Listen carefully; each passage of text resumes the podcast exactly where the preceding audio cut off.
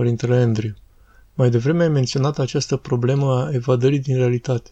Te-ai apropiat de ea de mai multe ori când ziceai că sunt chiar și o seamă de creștini ortodoși care zic Stai așa, asta nu e bine să citim noi, e rău, e păcat. Ca de exemplu, din când în când auzi creștini în general care zic, mai ales de seria Harry Potter, nu-i așa, că îi învață pe copii vrăjitoria, știi? Dar ei zic același gen de lucruri și despre Tolkien. Și ca o anecdotă, am întâlnit odată un monah, sincer nu cred că mai e monah acum, nu știu de fapt unde mai e acum, dar oricum am întâlnit un monah care, cel puțin nu mai e la aceeași mănăstire, asta știu sigur, care chiar zicea că ficțiunea este păcat și o identifica cu fantasia, despre care avertizează Sfinții Părinți. Și eu doar am stat și l-am lăsat să zic că m-am gândit, nu o să mă contrazic cu un monah, dar mi-amintesc că auzind asta și gândind, o, Doamne, asta e de rău. Și contextul e că acea mănăstire elabora o programă pentru homeschooling, lucru interesant. Asta a fost cu mulți ani în urmă. Și eu am întrebat, păi ce fel de literatură îi pune să citească? Iar el practic mi-a răspuns, nu facem asta, fiindcă ficțiunea e falsă, ne îndepărtează de Dumnezeu. Vorbește puțin de chestiunea asta. Hai să ne concentrăm puțin pe întrebarea asta. Diaconul Nicolas. Da, păi aud mult asta. Și un lucru foarte, foarte trist. Tu și Steve ați început să vorbiți de asta puțin în primul podcast, când menționați aceste versiuni plate ale Universului și cum oamenii nu sunt în stare să vadă nimic de desubtul lui sau lucrurile transcendente care îl străpung. Și nu vorbeați acolo de creștini, ci de necreștini. Dar problema aici este că acest punct de vedere presupune o anumită formare a vieții duhovnicești, care poate să nu fie avut loc niciodată într-un anumit om.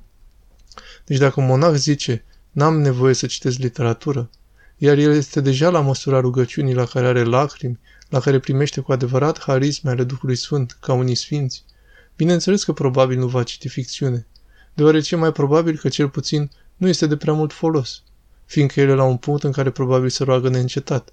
Că acea rugăciune este deja rugăciunea inimii, asta e altă poveste.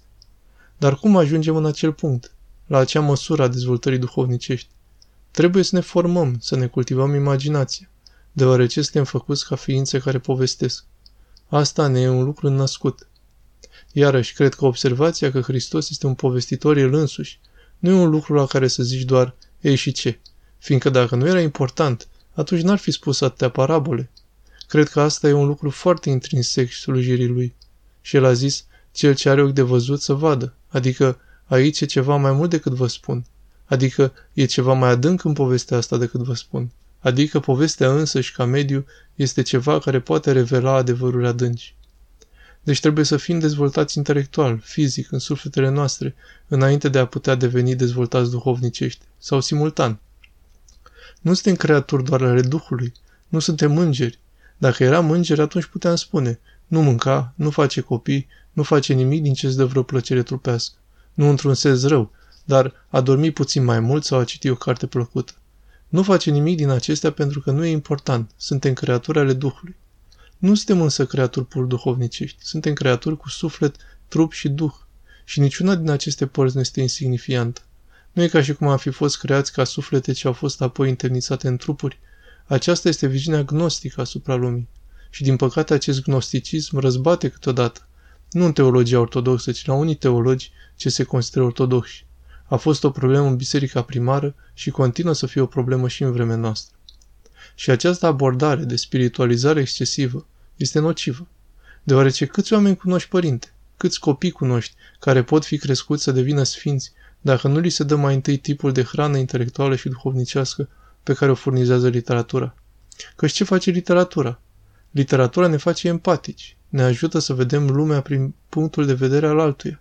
Și din păcate suntem atât de căzuți, atât de absorbiți în propriile existențe, suntem atât de închistați în mințile noastre și acum din ce în ce mai mult suntem distrași de gadgeturi care ne îndepărtează de propriile experiențe și de experiențele altor oameni, de a fi în prezența în comuniunea reală cu altă persoană, încât literatura este indispensabilă.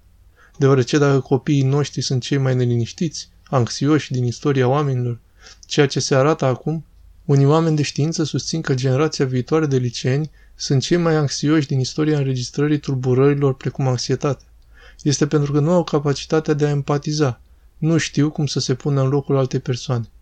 Dar literatura asta face, deoarece ești forțat prin experiența cititului, prin perspectiva altei persoane. Ești forțat să vezi și să experiezi viața al cuiva. Și de fapt, iarăși cum am zis, nu-mi place să mă leg de cercetările științifice, dar în cazurile în care cercetarea științifică doar confirmă un adevăr, e folositor de menționat, faptul că sunt studii bazate pe scanarea creierului care arată că efectele citirii cărților de ficțiune se văd în creier, în chimia creierului, rămânând acolo de la 5 la 7 zile după citire.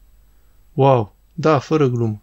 Dacă, de exemplu, citești Stăpânul Inelelor, carte care este complet îmbibată de perspectiva creștină, atunci absorbe acea perspectivă într-un mod care este atât de profund încât rămâne cu tine zile la rând.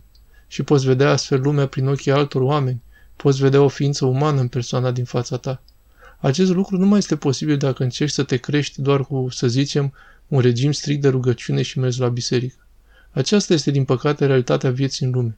Nu vorbesc de monahism sau de anumiți oameni care poate ca o chemare specială, cineva precum Sfântul Porfirie, care a mers în muntele Atos la 13 ani. Mă îndoiesc că a avut nevoie să citească ficțiune pentru a ajunge sfânt. Dar acei oameni sunt foarte rari și acei oameni, deși toți suntem chemați să fim sfinți, suntem chemați să fim sfinți prin darurile care ne sunt date și prin lucrurile pe care le dă Dumnezeu. Și această viziune a lumii care zice că ficțiunea sau artele nu sunt necesare, este esențial o viziune gnostică, deoarece uită de faptul că Hristos a venit să mântuiască nu doar simplu omul, ci întreaga lume, de fapt întreg cosmosul. Nu doar pământul, ci întregul cosmos a fost răscumpărat prin întruparea sa. Iar acest aspect este absolut esențial în teologia noastră. Este motivul pentru care avem icoane.